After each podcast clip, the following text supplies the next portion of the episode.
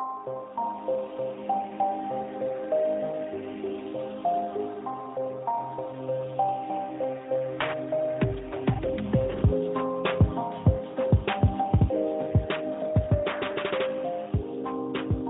God tidspunkt og rigtig hjertelig velkommen til endnu en herlig episode af Noget om Film. Podcasten, hvor vi snakker i timevis om Bob Odenkirk og hans øh, dejlige hår og hans øh, nu relativt muskuløse krop, vil jeg sige. Øhm, I hvert fald når vi anmelder øh, filmen Nobody. Det lyder lidt forkert, men var, men øh, sådan det er jo. Øhm, jeg sidder her, jeg hedder Johannes, og med mig har jeg øh, min øh, kære bror og ven øh, Peter. Hvad der lyder forkert? At, at vi anmelder filmen? Nej, ikke så meget det. Du er Peter. Det er og. Lars er her også. Ja, ja. Freja, du er her også. Ja.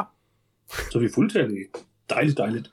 Uh, vi skal selvfølgelig øh, anmelde den uh, streaming-aktuelle Nobody Action uh, uh, filmen. Jeg tror bare, det er en actionfilm, ikke? Hvert fald, Øhm, det er en film i hvert fald. Det lyder som om, det var er der, den øh, gik lidt så. Ja, det kan sgu godt være. Uh, altså, altså, dit kriterie, Peter, for at godt, godt at kunne lide Chaos Walking, var, at du sagde, at det var en film. Så det må betyde, at den automatisk får to stjerner. Jeg tror aldrig, nogen sagde, at jeg kunne lide Chaos Walking. Men den var en film, Du og den føltes som om den varede halvanden time, som den gjorde. jeg tror også, den gjorde. Og det er mere, Øh, øh, vi jeg kan også sige om- Spiral. Øh, det føles som om den var 10 minutter, tror jeg. Sådan den du. Øhm, det altså... Hvad er tid, når man er i spiralens øh, dyb? Eller? Øhm, in, mm, Lars? Jeg ved det ikke. Okay. Okay, vi skal også tale om nogle trailers, som jeg har fundet, og øh, så skal vi selvfølgelig også tale om øh, alle de herlige ting, vi har set siden sidst. Og siden sidst var for øh, et par dage så måske har vi ikke set så meget, men hvem ved, det finder vi ud af. Jamen, det kan være, Øh, Freja, hun øh, velkommen bringer det med, med en hel masse ting. Det kunne være, det er rigtigt. Så øh, lad os kaste os ud i det. Trailers. Øhm, og vi har set øh, nogle trailers, vil jeg sige. Øh, Hvad har vi for eksempel set en trailer til? Peter, hvad vil du gerne snakke om? Af, af de fire trailers, du har valgt, så kan jeg godt Mm, vælge at snakke om øh, det ved jeg ikke, The Feast. Godt valg. Det er en valisisk øh, film, og jeg er ikke sikker på, hvad der foregik i den, men det var meget med mad, og det var meget med mennesker, der er sikkert døde, og sådan tortur og sådan noget. Så jeg tænker, der er helt sikkert er folk, der bliver spist på et tidspunkt. Jeg har et opklarende spørgsmål, Mhm. mm-hmm. som jeg gerne lige vil Ja. have ud af, ud af vejen først. Har Kevin Bacon ikke målt det her hus? Det har han tror jeg ikke. på et eller andet tidspunkt. Spørgsmålet er, om Ligner- han, om han var særlig bekymret over det. Ligner det ikke et hus, der er større inde i end der udenpå, eller øh, omvendt, eller et eller Det gør, andet? det, gør Jeg det, tror, det er forskellige huse fra jer. Jeg tror, det er det. Jeg tror, det, Jeg tror, det er det samme hus. Ja. Nej, men det var forskellige familier jo. Derfor kan det jo sagtens være det samme hus. At det, er jo- de har jo folk på besøg for at dræbe dem. Ja, var, det, hvad kan, jeg det kan selvfølgelig godt være, det er bare det samme hus. Altså huset lignede sådan et øh, feriesommerhus fra Skagen, vil jeg sige. Et Ikke så meget sådan et arkitektonisk mesterværk, som i den fremragende film, øh, som jeg ikke lige kan huske, hvad hedder, med Ferie Kevin Bacon. som, ferie som hus for Skagen er jo kendetegnet ved at være større inde i end udenpå. Det er rigtigt. Det er sådan en feature. Var Kevin Bacons hus ikke større udenpå, end det var inde i? Var det ikke Det kan, sådan? godt, det kan godt være. Det eneste, jeg lærte af Kevin Bacon i den, øh, i den øh, trailer, for jeg, har- jeg har ikke set filmen, det er, at det er okay, hvis målene ikke passer. Mm. Og teknisk set, så tror jeg, på. teknisk set tror jeg, alle huse er større udenpå end indeni. Hvis man Nej, måler nej. med et målebånd. Nej, nej. Tydeligvis ikke. Nå, men hvad synes I om uh, traileren til uh, The Feast?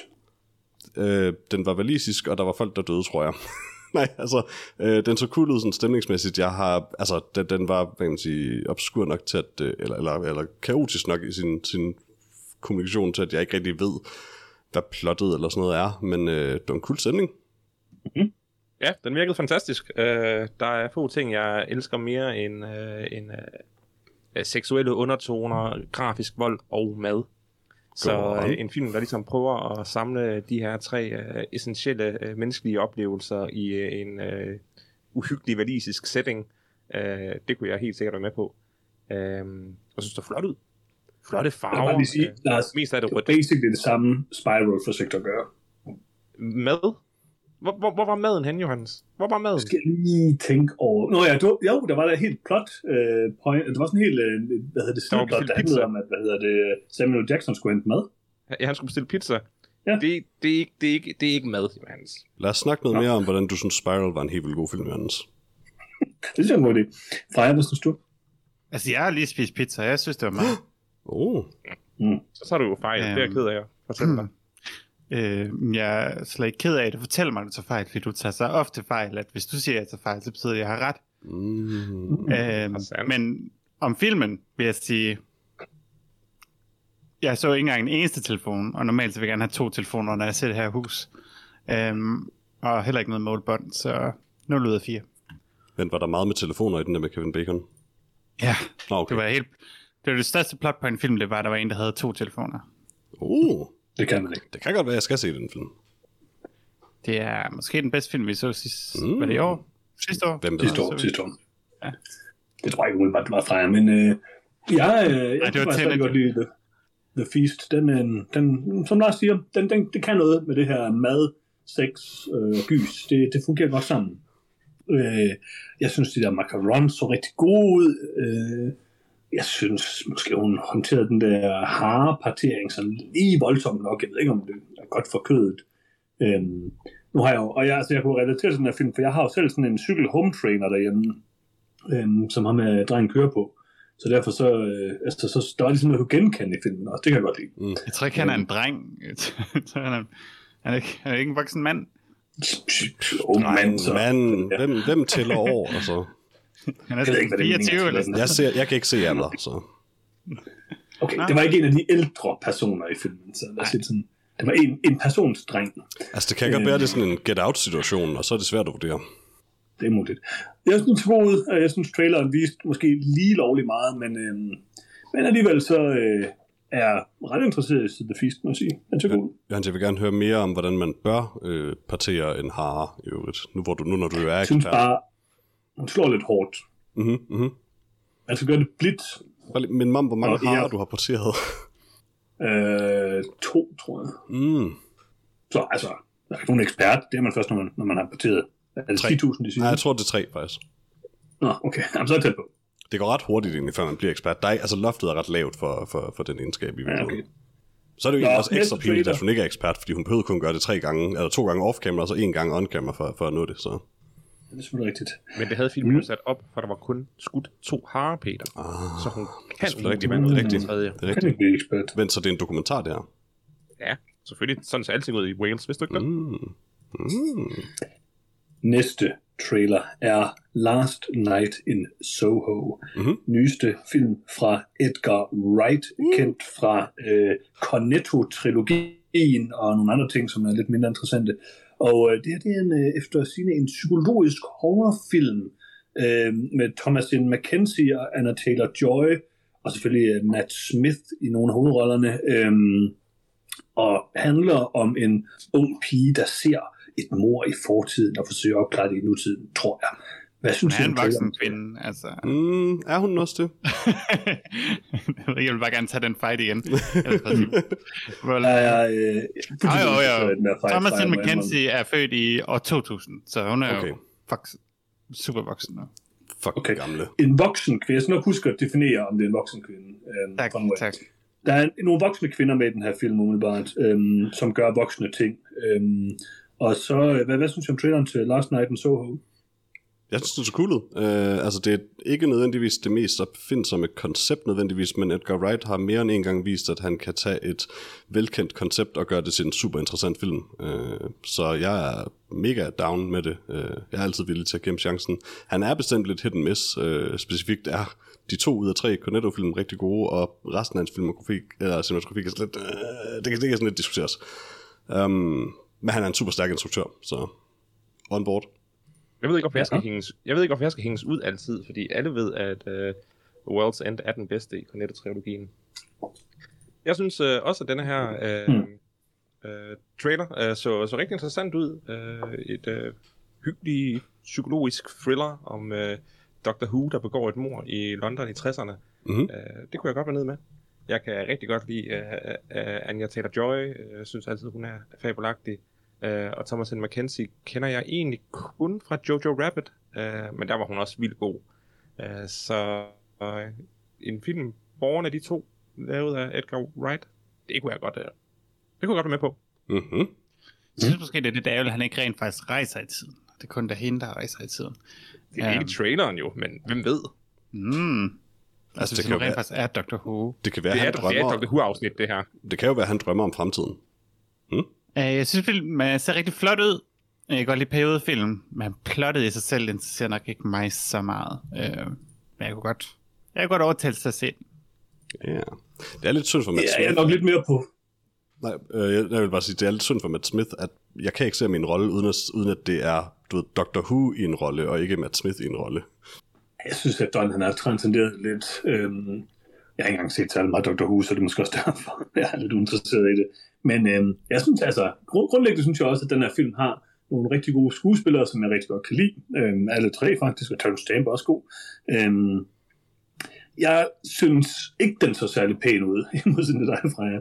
Den så sådan meget, altså, den så måske ikke sådan, altså, den havde en stil, helt klart. Men den stil er måske ikke lige noget for mig. Øhm, men, men det er ikke, altså, det er ikke det samme som, at der er sådan ikke sådan en spiral grim eller noget som helst. Øh, den, den, har sin egen stil, og det, det synes jeg er fint nok, men det er nok ikke lige noget, der tiltaler mig helt meget. Jeg synes, den startede ud med at være noget, der slet ikke interesserede mig, men jo længere ind i traileren jeg kom, jo mere tænkte jeg egentlig, nå ja, det kunne jeg da egentlig måske også godt være sådan nogenlunde interesseret i at se. Det er Edgar Wright, jeg vil gerne se, hvad han gør med det her koncept, og ja, det så okay ud. Det ligger op for mig, at I har sagt Spiral hele tiden, og ikke Spyro. Uh, Jeg, jeg, sagde, jeg sagde Spyro. okay, jeg tror du var Derfor, Spyro kunne jeg kan glip af. Jeg troede, det var det, vi alle sammen snakkede om. Hvad for et Spyro-spil anmeldte du i sidste uge? Jeg tror faktisk aldrig, jeg har spillet et Spyro-spil. Så. okay. Jeg Altså, husker, der er altså, et det er blockbuster tydeligt- til Playstation engang. Var Den er ret ekstrem med farverne og sådan noget, øh, Ja. men det kan jeg også godt lide, at den sådan gør noget af det. Jeg, ikke, tror bare, jeg har set nok kedelig, visuelt kedelig film på det sidste. Jeg kan godt lide, at den går lidt, måske lidt for langt med hele sit øh, farvetema og så videre. Ja, meget. Det er Altså, på Dune, eller hvad? Øh, nej. nej, ikke, ikke nødvendigvis. Man kan, man kan sagtens diskutere Edgar Wrights øh, stil i nogle af. Altså, jeg er personligt ikke særlig glad for Scott Pilgrim, men han er faktisk ekstremt god til det her sådan high contrast, meget farverige um, cinematografi, så det tror jeg også sagtens kan, kan fungere. Jeg synes også, det ser, at det fungerer for den her nemlig indtil nu. Ja, så jeg synes, det, det ser okay ud. Det er måske ikke lige uh, min stil, men det, det kunne nok... Uh, jeg, jeg var rimelig... Altså, den mindede mig lidt om den der... Um, hvad var det nu, den hed? Den der... Uh, uh, Bad Night at the El Royale, eller hvad det den hed? Bad Times at the El Royale. Ja, Øhm, noget af den stil, men den var dårlig. Ja, det var okay. Det var ham, der lavede, øh, hvad hedder det, um, Cabin in the Woods, og den var ikke sådan super god, men den havde noget af det samme, sådan high contrast med, med farverne og sådan noget. Det var altså, det ved jeg ikke, altså, det er ikke lige min det stil, det men synes, var det den cool nok. Jeg, øh, jeg var nogenlunde interesseret i den her film. Jeg kunne, godt, øh, jeg kunne også godt fristes til at se den. Det må jeg sige. Mhm. Næste Cool. trailer er traileren til The Lost Daughter. Ja. Øhm, baseret på en bog, jeg har læst. Oh, øh, Nina Ferrante. Så jeg er jo allerede helt hooked på den her, det må jeg sige.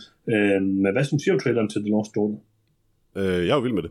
Øh, hvad hedder det? Altså Olivia Colman, Dakota Johnson, øh, og hvad hedder det nu? Øh, ikke mindst Jesse Buckley. Øh, det er et cool cast. Um, Jo, jeg altså, jeg forstår stadig ikke sådan præcis, hvad der sker i filmen, men det, er, det synes jeg også er dejligt, men den, den her trailer var ekstremt tens, øh, og det er jeg fuldstændig nede med.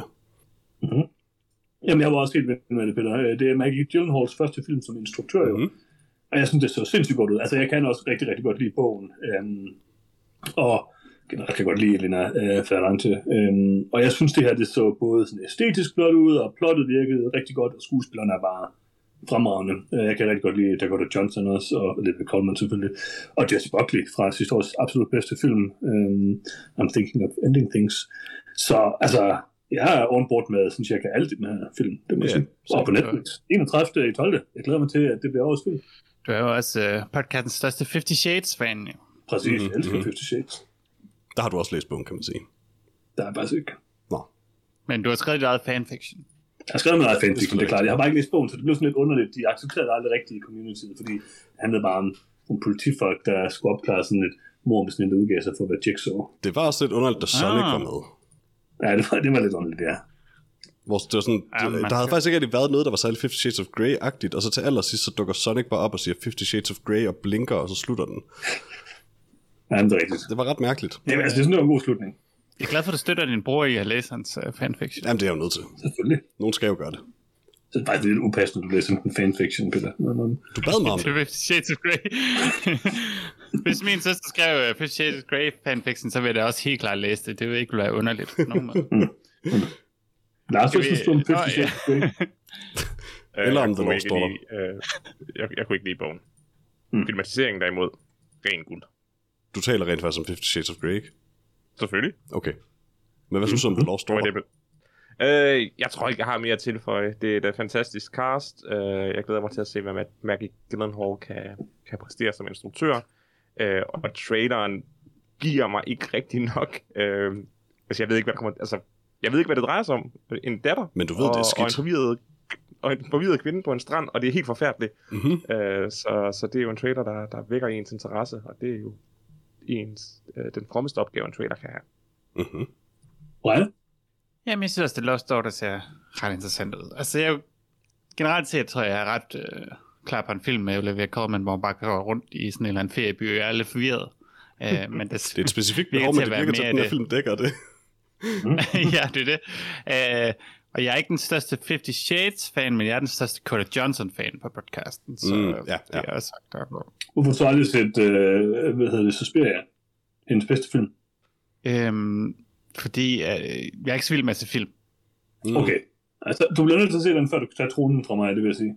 Okay. okay. Hvis, hvis vi er i gang med sådan noget indrøm, det kan jeg, jeg, jeg kan heller ikke særlig godt lide at film. Nej. Jeg synes, Ja, computerspil det er meget sjovere, så kan Ja, man selv ja. styre karaktererne. Præcis. Hvis det er en spilpodcast. Jeg skal ikke bare lave det i stedet. Jo, det kunne vi overveje. Ej, vi, vi har forsøgt os med et par episoder af noget om spil, og så vidt jeg husker, var lytterne ikke særlig glade for det. Han sur. Ja, Ja, men Nå. sådan, øh, så kan det jo gå.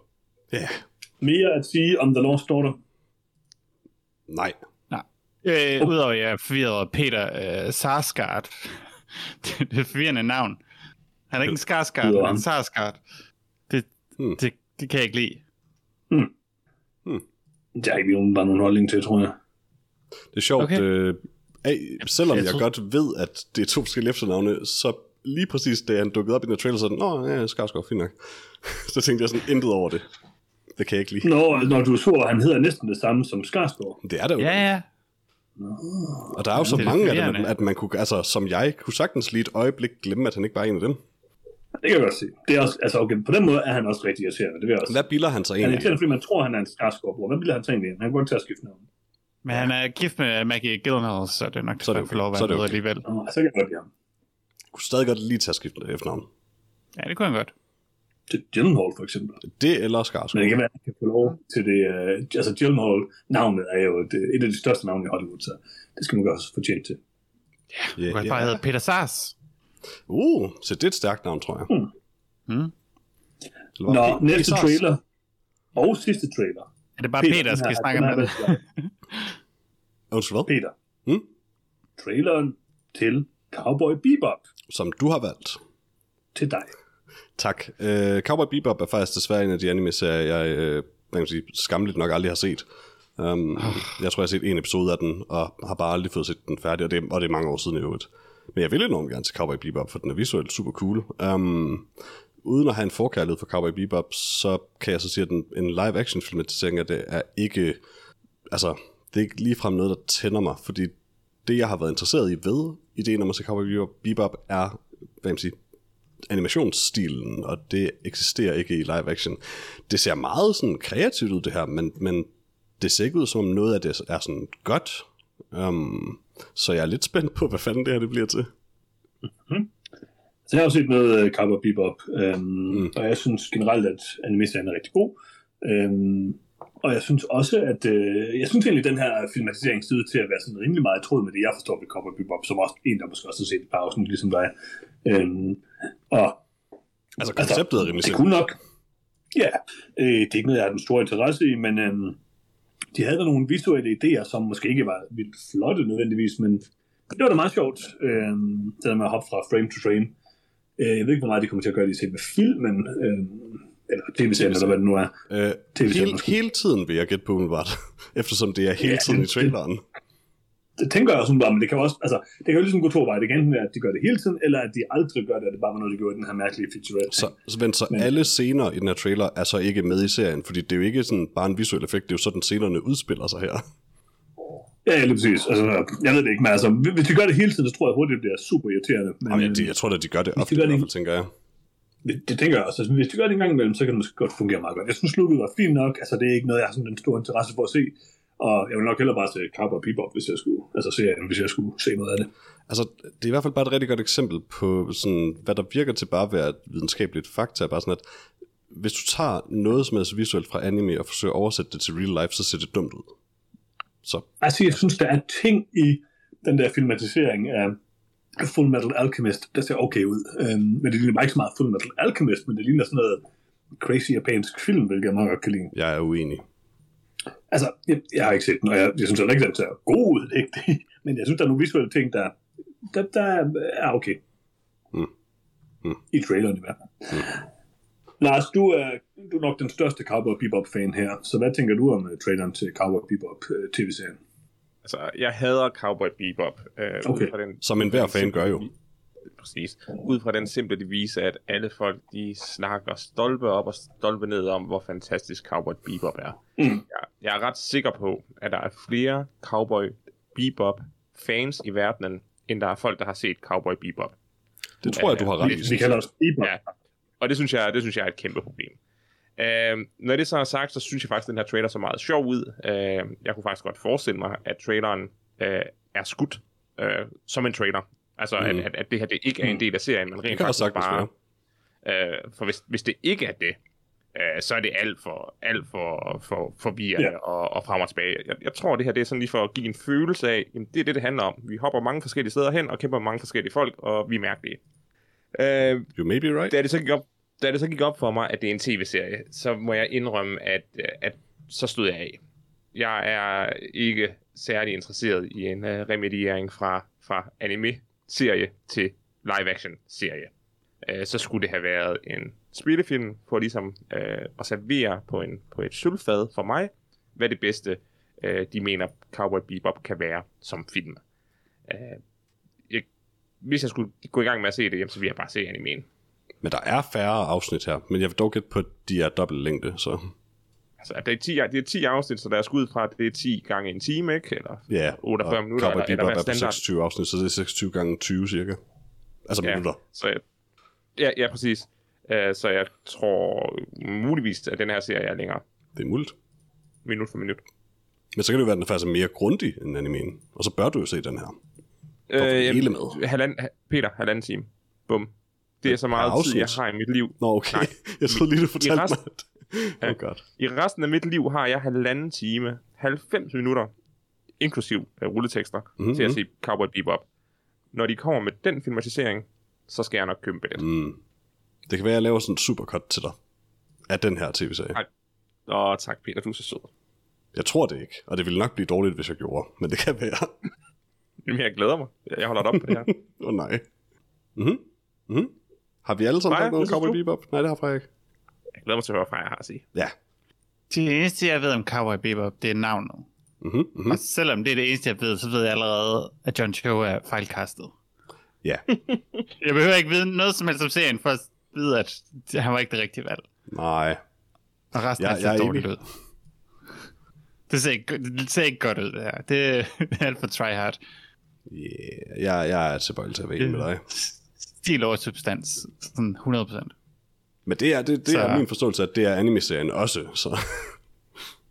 Ja, altså... Mm, det virker lidt som om... Det, ja, det ved jeg ikke. Altså, jeg kan heller ikke lide anime, så det... Lad være at lytte til min mening om det her. Altså, Jo, jo, jo. Jeg, har- jeg, har ikke noget... Jeg har ikke noget at sige. Eller har du? Bad Guy Netflix. Ja. Yeah. Mm. Ja. Yeah. Hvad er jeres pick of the week? Cowboy Bebop. Uh, The Lost Daughter. Mm, jeg, synes, jeg synes, det er stærkt. Jeg synes, der var tre rigtig stærke uh, film i dagens uh, trailer-segment, Mhm. mm-hmm. og Cowboy Bebop var en af dem. Jeg tror, det er The Feast, der vækkede min appetit mest. Ja, ja. Freja? The Lost Daughter. Det var egentlig den eneste, jeg sådan, var reelt interesseret i. Ja, ja. Altså, jeg må nok også sige The Lost Daughter, men jeg er også meget interesseret i, øh, hvad hedder det? Cowboy Feast. Bebop. Ikke lige Cowboy Bebop. Så øh, jeg glæder mig, øh, glæder mig til at se, øh, se begge de film i hvert fald. Mhm. Skal vi, øh, skal vi anmelde film? Nej. Nej, vent jo. Okay. Øh, vi skal anmelde øh, Nobody, og hvem har lavet den her film, Peter? Hvem er med i den? Jamen, den er lavet af Ilja Neischuller, og undskyld for, at jeg slagtede dit navn, er jeg sikker på. Øh, skrevet af Derek Kolstad, Kolstad. Øh, og med i den har vi selvfølgelig Bob Odenkirk, Alexei Serebriakov, undskyld, øh, Connie Nielsen, Christopher Lloyd, Michael Ironside øh, og øh, en masse andre. Har du øh, lidt opsmæk her? Det har jeg i hvert fald. Øh, som altid oversat fra IMDb's øh, sikkert udmærket engelsk til sikkert også udmærket dansk af Google Translate. Og det lyder sådan her. En føjelig familiefar afslører langsomt sin sande karakter, efter at hans hus bliver indbrudt af to små tyve, hvilket tilfældigt fører ham til at gå til en blodig krig med en russisk kriminel chef. Tak for det, Peter. Så Nobody er... Jeg er glad for, at de fik den detalje med, at det er små 20. Ja, det vil jeg sige. Det lyder lidt som om, det er sådan en Stuart Little-situation, Ja. men, øh, men det tror jeg altså ikke, det er. Mm. Øhm, Nobody, øh, nyeste skud på stammen af de her John Wick-inspirerede øh, hævn-thriller-ting, og Taken kan det vel også være. Øhm, minder lidt om John Wick, må man sige. Øhm, og jeg tror, vi alle sammen havde glædet os rimelig meget til at se den, så vidt jeg husker ud fra traileren. Jeg har siden Øhm. første gang, jeg hørte den nævnt, ikke forstået, hvorfor vi var interesseret i at se den her film. Nå, Men det tror Lars, jeg, jeg er interesseret i. Ja, altså, der tog Peter jo desværre fejl. Uh, Bob Odenkirk i en John Wick-esk film, det, uh, det var et, uh, et let uh, salg uh, til mig. Hmm. Love it. så hvad synes du om filmen? Uh, jeg kunne rigtig godt lide uh, Nobody.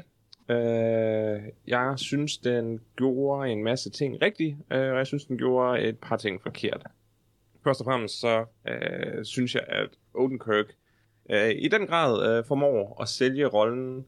Nu spurgte du tidligere, hvad det er for en type film. Uh, altså svaret er, at det er en action-komedie. Uh, det her det er meningen, det skal være sjovt.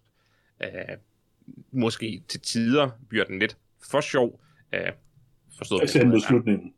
ja, så i forstået af, at der er en del jokes, der måske falder lidt til jorden, hvor det kunne have været mere interessant, hvis de bare havde prøvet at køre den mere straight-faced. Uh, øh, men det, som de gør rigtigt, det er, det er hurtigt at komme ind i filmen, der handler om en mand, der lever det kedelige uh, 9-4-liv uh, mandag til søndag med en øh, hustru, der ikke elsker ham, og nogle børn, der ikke respekterer ham. Og meget effektivt får filmen sat det her op. Og så, lige så stille, jamen så får vi mere og mere indblik i, hvad det er for en person, ham her øh, øh, Hutch Mansell øh, i virkeligheden er. Øh, en eller anden form for tidligere øh, agent eller soldat. Øh, Det bliver aldrig et pænt sted. Super meget ud. Øh, men han kan i hvert fald finde ud af at slås. Og mest øh, øh, underholdende af alt, ikke fordi han er en supermand, ligesom John Wick, der bare er fuldstændig udødelig.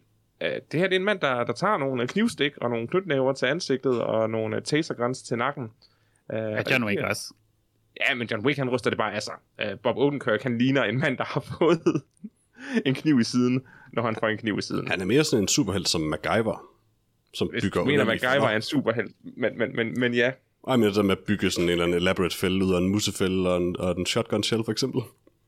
Jeg, jeg, jeg vil helst ikke, jeg vil helst ikke øh, øh, øh, det der alene hjemme æske afslutning, uh, showdown, der er i filmen, er klart uh, det mest utrære og, og uinteressante.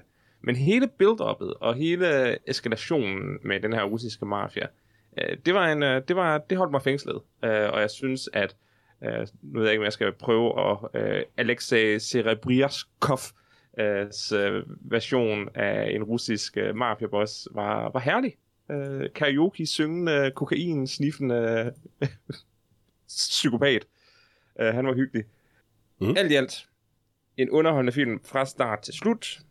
Jeg vi har ønsket, at øh, vores instruktør, øh, der jo lavede den uforglemmelige Hardcore Henry tilbage i, i, i 2015, Ah, at han, øh, at han havde forstået, at nu mere seriøs han tager konceptet, nu sjovere bliver filmen. Og nu flere gange han winker til kameraet med sådan, haha, jeg ved godt, det her det er fjollet. Jamen, nu dårligere bliver filmen. Lad, lad os nu bare få en, en fuldstændig undskyldningsfri, åndssvag film, hvor Bob Odenkirk er øh, superagent. Jeg elsker det. Øh, hver gang den bliver lidt for, for selvbevidst og, og lidt for, for øh, selvironisk, så, så, så mister den på en. Øhm, hvis jeg må følge op på, øh, på det, Lars, så vil jeg sige, jeg kunne nogenlunde godt lide Nobody, men klart, klart mindre end dig, tror jeg. Øhm, og jeg, jeg synes jo, det er en rimelig kompetent actionfilm i stil med John Wick og Taken, men jeg synes bare, Og, altså, det vil sige, jeg synes actionscenerne er gode, jeg synes Bob Odenkirk er god for det meste. Jeg synes, der er elementer af plottet, der er fint. Jeg synes også, at den russiske mafia-fyr er, er ret god. Øhm, jeg kunne virkelig ikke lide den der humoristiske retning, filmen tager til sidst, og især ikke den sidste scene, det synes jeg, altså, det er fint nok, at de prøver, altså, øh, uden at spoil for meget, så vil jeg sige, det er sådan meget homelonsk, øhm, og det, øh, det, det var fint nok sådan i konceptet, men jeg synes hele den her humoristiske udførsel af det passede ret øh, tonemæssigt dårligt i resten af filmen. Så jeg sige, at altså, den her film minder måske virkelig mest af alt om sådan en falling down, bare som en sådan fald på hanen komedie. Det ved jeg ikke helt, hvad jeg synes om, fordi det store problem for mig er, at den her film falder mere i Taken-lejren end i John Wick-lejren, når det kommer i øh, sympati for hovedpersonen. Altså, ham her Hodge er bare et røvhul som bare sidder og venter på, at han kan slå nogen ihjel hele tiden. Mm.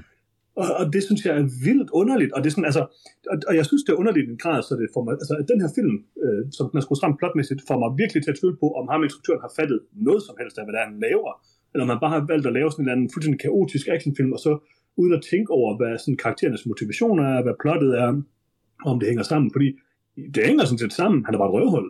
Og det synes jeg øh, ikke, at John Wick på samme måde er. John Wick har en, altså jeg synes også, John Wick 1 er den bedste af de tre John Wick-film, og han har en meget bedre motivation for øh, at være, som han er. Den er meget simpel, men den er god. Altså, og sige, den... sidder Nej, jeg siger, det, er også, det er også meget sigende, at den øh, hvad sige, episode, der øh, er, agerer katalysator for hele plottet i John Wick, er noget, der bliver gjort mod John Wick, og i den her film er noget, Bob Odenkirk gør mod nogen. Ja, det er præcis. Det er nemlig det. Og det, det siger bare meget om film. Det, det er sådan en underlig rodet film, hvor jeg ikke rigtig er med på, om instruktøren forstår det, han gør. Og det, det, det fattede jeg altså virkelig ikke en brik af. Øh, og det synes jeg var øh, det synes jeg er uheldigt. Og det gør bare, at den minder mig mere om øh, den Taken-film, jeg virkelig havde, hvor de går og smider håndgranater i sådan en... Øh, hvad hedder det, befærdet gade, fordi når ja, han kæmper jo lige mod nogle onde folk, men der er så også utrolig mange civile omkring han skal, ham. Han skal kunne høre, altså, hvor de er. Helt, men, hvad siger du? Er det, ikke, er det ikke for at kunne høre, hvor de er?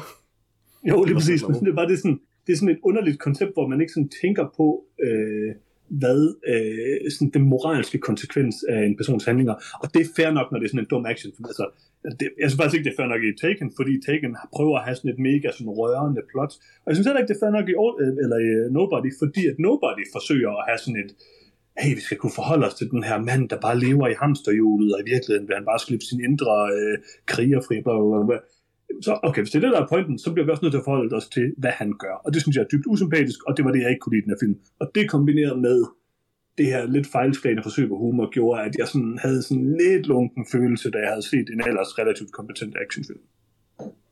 Ja. Øhm, skal, skal jeg? Ja, tag du den bare fra Okay. Uh, Nobody uden tvivl den kedeligste film, jeg har set i år. Uh, jeg var ikke underholdt på noget tidspunkt igennem den her film. Udover det. Du har set Marco-effekten, vil jeg lige sige. Hvad siger du? Du har set Marco-effekten, skal vi lige huske. Jeg kunne bedre lide Marco-effekten, end jeg kunne lide okay. noget det. No joke. No joke. Et mindst var Thai Snap sjov. Uh, oh yes. Men det, jeg, jeg fortælle det eneste tidspunkt, hvor den her film fik mig til at grine, hvor jeg rent faktisk nød den, og det var da ham der mafiabossen, han er inde på hospitalet, og så går ind og finder en af dem, uh, som er blevet slået af Hodge, nærmest slået ihjel af dem, og så åbner han døren ind til ham, så bare kaster en stol på ham. Det, det var, ret, det var, det var, det var, det var noget, jeg satte pris på. Resten af filmen... have gjort. Ja, det, det, det kunne tage snart godt finde på. Resten af tiden, jeg, jeg, jeg synes, den føles sådan ret amatøragtig øh, til meste af tiden, hvor den sådan konstant hopper i tone på en eller anden måde, der er sådan virkelig forvirrende. Altså det der, hans forhold til hans kone, som vi skal gå helt vildt meget dybt med, på trods af, at det ikke sådan bevæger sig hen nogen steder. Øh, på et tidspunkt bliver det som om, at hun godt ved, hvem han var før, fordi de sådan, har snakket om, hvordan de plejede at være sådan noget. Nej, fordi jeg troede, okay, men så var hun også en del af det, eller sådan noget, men det var mm. hun ikke. Men hun er heller ikke særlig chokeret, når hun så finder ud af det, eller sådan et eller andet. Og øh, lidt en del af det. Ja, og så er der også hans forhold til hans far, og så er der forhold til, til Rissa, som lige pludselig dukker op til sidst. Og han har alle de her forhold, til forskellige mennesker, som på en eller anden måde skal give payoff, men der, filmen investerer sig ikke nok i nogen af dem, til at der er en eller anden form for payoff i det. Og som Johannes også nævner, så er Hodge, altså Bob, Bob Odenkøs karakter, bare et røvhul. Altså, han er, han er ikke sympatisk på nogen måde. Øh, det er et gode, han har gjort i et liv, det var, at han valgte ikke at slå nogen ihjel. Øh, og det var sådan, ja, og det var han meget sur over i øvrigt. Hvilket i øvrigt, Ja, det er hvilket sådan- på mange måder forpester hvad man siger, han, alle hans tidligere mor, fordi der er ikke noget, der adskiller den her mand fra alle de andre, så det, altså, det, ikke, det kan ikke retfærdiggøres egentlig, at han har skålet ham der, men myrdet alle de andre. Ja, og det, er det samtidig med, at historien handler om, at han gerne vil slå ihjel igen. så vi må samtidig også gå ud fra, at alle dem, han slår ihjel nu, på en eller anden måde også kunne redeemes. Um, mm-hmm. Og det er bare sådan, ja, det er dybt forvirrende film, uh, og jeg synes ikke, action er særlig god. Um, altså, denne film fik mig virkelig til at sætte pris på Keanu Reeves, og det han gør. Mm-hmm. Fordi Bud Odenkirk, han kan, han kan bare ikke altså, han gør et godt forsøg. Jeg, jeg kan godt se, at han har forberedt sig, de har investeret en meget tid for at prøve at få det til at fungere, men det er jo, altså, det er jo på ingen måde øh, eksekveret lige så godt som John Wick. Um, Nej. Og måske er det heller ikke meningen, at Bob Odenkirk, Odenkirk skal være lige så god som John Wick. Han er jo ikke sådan en super assassin. Han er bare en fyr, de sendte ind for at slå for, usk- ved ikke, uskyldige folk, men folk, der ikke kunne svare selv ihjel. Um, så ja, det ved jeg ikke. Og ja, det hele den der busscene, som er sådan, man kan sige, det store, altså første store action piece, ja, mm-hmm. altså det er bare, slå en masse, prøv at slå en masse folk ihjel, fordi de er fulde, og det er sådan lidt, kunne det ikke, altså, det var sådan, come on, kan han ikke, han har en kat, kan ikke, kunne de ikke slå hans kat ihjel, eller et eller andet, uh, bare giv mig et eller andet. Han har jo en Ja. Hvor kat på et tidspunkt. fra? Så havde det været en helt anden film fra, hvis han havde en kat med samme. Åh oh, ja. Jamen, der, det sjove er, at den der kat, han finder til allersidst i filmen, Mhm. der er et setup tidlig i filmen, som jeg næsten nåede at glemme, hvor hende hun går og Ja. prøver, der er et eller andet op i loftet, og det var bare katten. Nå, hvorfor. Det må være, Ja. yeah. fordi den, og det var sådan, okay, hvorfor? Synes de bare, det ville være fedt, at han sad med en kat og en dåse tun i starten slash slutningen af filmen? altså svaret er ja. Det gjorde de jo meget. Jeg, jeg tror, hele den del af filmens det er jo en plot John Wick eksisterer for billedet, altså for den her scene. Og ja, ja, det er en John Ja, Wick det- joke. Det kan godt være, det er sådan en, ja, det er cold sat uh, signaturting. Um, men ja, jeg synes, det er overraskende, at han fyr, der var med til at skrive John Wick, sådan, fejler så meget i manuskriptet i forhold til Nobody. Fordi selv hvis Bob Odenkirk har været så god som Keanu Reeves, eller de ikke har lige så mange penge, eller whatever, men altså problemet starter allerede med manuskriptet, der bare sådan uh, går i alle mulige retninger, og ikke lykkes med noget som helst. Ja. Ja, jeg er nok mest tilbøjelig til at være enig med Freja, sådan set, øh, i den forstand, at jeg, jeg fandt den her film chokerende kedelig. Um, jeg har aldrig rigtig, altså, jeg, jeg tror faktisk aldrig, jeg så traileren. Jeg var ikke med i den episode, for jeg følte mig aldrig rigtig motiveret til nogensinde at se den efterfølgende. Um, og jeg har bare aldrig helt forstået, hvem der besluttede, at Bob Odenkirk skulle være den næste actionstjerne. Um, og efter at have set filmen, så forstår jeg det stadig heller ikke rigtigt. Han gør en brav indsats, men jeg tror bare ikke, det her det er hans bedste felt, måske. Um, men altså, værre end det. Jeg, jeg, omkring sådan en halv time ind i filmen, da, jeg tror det er der omkring busscenen kommer, um, der var jeg sådan villig til at, at hvad kan man sige, indulge den her film. Men den, den kommer bare aldrig op i gear på en måde, der på nogen måde føles tilfredsstillende. Altså, han er sådan skiftevis bare usympatisk, og altså, hans motivation, eller hans motivationer er uklare. Um, det, det, det er en lidt besynderlig film egentlig. Ja, altså... Og så i øvrigt, så synes jeg måske også, at den er et af de bedste eksempler, jeg har set på, hvorfor det nogle gange er en dårlig idé at forsøge at være to slags film i en, og sådan danse frem og tilbage mellem dem. For hvis man ikke formår at gøre det godt, så fungerer ingen af de to dele. Der er, altså med undtagelse af ham, der får kastet en stol i ansigtet, så er enhver joke i den her film virkelig, virkelig usjov, må jeg indrømme. Så meget, så jeg faktisk nogle gange var i tvivl, om det var en komedie slash actionfilm, eller bare en actionfilm. Um, fordi den er sådan super tung stemningsmæssigt det meste af tiden, og så pludselig er der en kat, og det er sådan, jeg tror det er meningen, jeg skal grine at der er en kat. Tror jeg. Jeg synes i hvert fald, den er bedre, når den er tung, hvis man kan sige det sådan. Altså, det fungerer bedre for mig. Så er der bare de der motivationsproblemer og de usympatiske ting. Men jeg synes, i modsætning til jer, tror jeg, fra jer og Peter, i hvert fald det, jeg hører jeg sige, så, synes, så er jeg nok mere enig med Lars i det der med, at jeg synes, actionscenerne fungerer godt. Jeg synes, det er fornuftigt nok at have den her person, som er sådan en, en, en ikke en total badass, men sådan en, der lige skal sådan ind i det igen, og han bliver slået lidt mere, og kommer lidt mere til skade, og det gør lidt mere ondt på, men det synes jeg egentlig, Bob Odenkirk gør rigtig fint. Det har jeg ikke de store problemer med.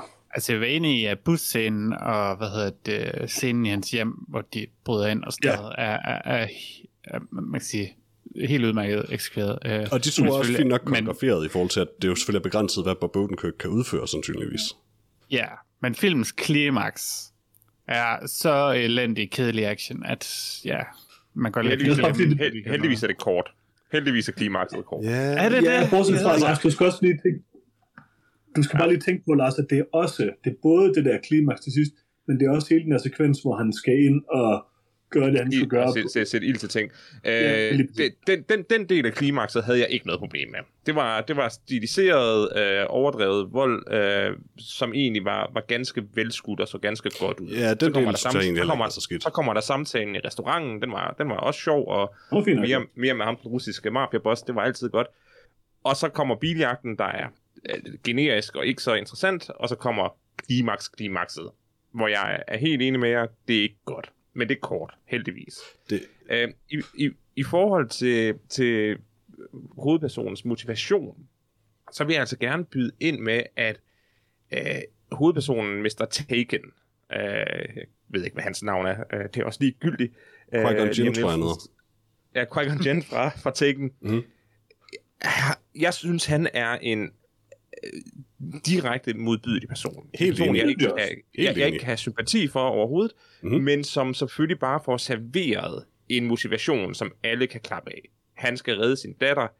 Det er svært at, at forsvare øh, den position, der er. Nej, det skal han ikke. Så, så han har bare sådan instant øh, medvind i sejlen, mm. fordi han går ud og gør noget godt. Bob Odenkirk, synes jeg, er en enorm øh, sympatisk øh, person som øh, Hodge Mansell. Fordi at, ja, han er et røvhul, men det han kæmper mod, det er jo sig selv. Det er jo hans egen følelse af inkompetens. Øh, undskyld, impotens. For han ved godt, han ved godt, han er kompetent, men han føler sig impotent i det liv, han lever. Og på en eller anden måde, så er det meget mere interessant for mig, at han er denne her person, der, der, der kæmper med at, og, og egentlig savne at være den morder, han engang var. Øh, og han har jo tydeligvis højere tanker om sine egne evner, end, end han egentlig har. Jeg synes, busscenen, slåskampen i bussen, den første store action set piece, er vildt god. Og hovedsageligt, fordi han får så forbandet mange tæsk, som han gør. mm, Øh, men han kommer, han kommer selvfølgelig igennem det. Og ja, det kan man godt bare kalde ham et røvhul, fordi det er, det er egoistisk. Det er egoistisk motivation, han har for at sætte ild i alt det her lort, han, han, han pærer til. Men øh, Mr. Mr. Taken, han er bare et røvhul, der har en, en nobel øh, kors. Og John Wick er altså bare lidt meget John Wick er bare legemorder, altså. Han- er fuldkommen en robot, og jeg vil sige, at øh, øh, Keanu Reeves har charme. Masser af charme. Men som person er han jo exceptionelt endimensionel. Og der Helt synes jeg faktisk, at, at, at, at Butch her er, er en mere kompleks person, som måske i hænderne på en, på en på Butch. Uh, Hutch. Hutch. Butch Hutch. uh, at Hutch er, er en mere interessant person, som så måske i en bedre filmskabers hænder kunne være blevet udfoldet bedre, og jeg vil også gerne have haft lidt mere øh, historie om hans familie og hans forhold til hans søn fra det er jeg helt enig med dig i. Øh, men jeg synes bare at, at diskvalificere ham, øh, som, som jeg egentlig føler, at jeg, al, jeg alle tre gør, øh, det synes jeg er mere nuanceret. Jeg, jeg vil ikke bare afskrive. Lars, hvis jeg må have lov, hvis jeg, må have lov jeg, jeg er som sådan ikke uenig i noget, det du siger. Mit problem i forhold til Bob Odenkirks karakter her er faktisk til dels, at hans karakter er mere kompleks end de andre. Blandt andet i kraft af, at han aktivt har en familie lige nu, hvor ingen af de andre karakterer her har rigtig noget at tabe. De sætter ikke rigtig andres liv hvad kan man sige, i fare ved at gøre de her ting. Hvor Bob Odenkirk, altså den eneste grund til, at hans familie er i fare efter indbruddet, er 100% på grund af hans egoistiske behov for at slå folk ihjel. Helt, Og, og det er helt bare enig. svært at forsvare det. Jamen, det synes jeg ikke, det er. Fordi det er, jo, det, er jo, det er jo bare sådan en, altså det er jo den form for magiske realisme, der er i, at vi alle sammen, der føler øh, hverdagen blive en lille smule for triviel, vi har nogle tanker om, hvad man kunne gøre øh, for at, at, at slippe ud af den trummerum. Denne her film flytter det jo så bare over i det helt ekstreme, der er. Selvfølgelig, men, men vi taler vel også bare om, hans karakteres motivationer er sympatiske eller ej. Altså, han, han, han, han, vil gerne føle sig levende. Han, føler sig, Ja. han vil gerne føle sig vigtig, og han vil gerne føle sig levende. Og det er trods alt en meget menneskelig ting. Jeg forstår, jeg forstår godt, hvad I mener, men jeg tror bare, det der er det springende punkt er det her med, altså jeg er også fuldstændig enig, jeg forstår godt, hvad du siger, Peter, det der med, at ja, problemet er, at han er en mere kompleks karakter. Det er det ene problem. Fordi John Wicks, hele John Wick-ting er jo, at John Wick-universet er mystisk, og man får mere og mere at vide, hvad de her mærkelige penge, og bla, bla, bla. Så kan man så diskutere, om man får for meget at vide i træerne og alt det der, vi har snakket om. Men Men det er jo ligesom det der hele konceptet. Hvem er John Wick? Hvorfor er det, de alle sammen forholder sig til ham? Det, det er jo et interessant koncept, og det er det, den film, som kører på. Den her film, jeg er også enig med dig, Lars, sige, at konceptet den er, at han er en mere kompleks karakter, der har den her motivation, og så er det den her underlige fantasi. Det er ikke det, der er mit problem med det. Problemet er, at det er super dårligt udført i den her film. Fordi det er super duper rodet, og det er meget, meget, meget uforståeligt for mig, hvad det er, filmen egentlig vil sige med det. Og det tror jeg ærligt talt ikke, at den ved. Jeg synes også, at den der scene inde i restauranten med russeren er meget cool, for det er meget cool, det er med ham russeren. Men sådan en scene, den er helt, altså, den er modsatrettet rigtig mange andre ting i starten af filmen. Og det er bare det der, altså det er sådan en underlig, kaotisk, dårligt, plotmæssigt dårligt konstrueret film, som har nogle rigtig gode actionscener. Så det er ikke, fordi jeg ikke sådan kunne lide at se den her film. Han er bare et usympatisk røvhul, der er fanget i en film, der forklarer, det rigtig dårligt. Og, og, ja. og, og, og, og usympatisk, det er bare sådan, det vigtige for mig, det er bare, at, at, at et karakter er sympatisk. Det betyder, at man føler for karakteren. Og jeg følte unægteligt for Bob Odenkirks Men er det, ikke, altså, for, altså Og- det, det, det lyder flæbet, men er det ikke, forveksler du ikke på en eller anden måde måske lidt, altså empati og sympati med hinanden? For, altså, jeg kan forstå det der med, at du kan forstå hans hvad kan sige, bevæggrunden for at gøre det, han gør, men, Nej. men, men det er jo ikke noget, Nej, det er for det- ikke det samme som at synes, det er okay. Nej, for jeg, jeg, synes, jeg synes, det er en tragisk skæbne. Jeg, jeg ser et portræt af en tragisk mand, der gør tragiske ting for at, at, at prøve at, at, at, at, at bekræfte sin egen selvværdi. Det er fint nok, men det, det, det giver for mig, for mig giver holder det op, det giver mig sympati for ham, Ja. fordi jeg er trist på hans vegne. for mig holder Jeg, det op jeg er ikke empatisk, for, for jeg føler ikke det samme som ham. Jeg føler ikke glæden ved, at han går ud og slår folk ihjel. Jeg bliver trist, når han bliver glad. Og det er den vekselvirkning, der gør ham til en sympatisk karakter Ja, for mig. altså, Men for, Lars, for, vil for det mig holder det bare med at være sympatisk, når han sætter andre menneskers spil, altså liv på fare, bare for, for at hvad kan man sige, tilfredsstille det her behov.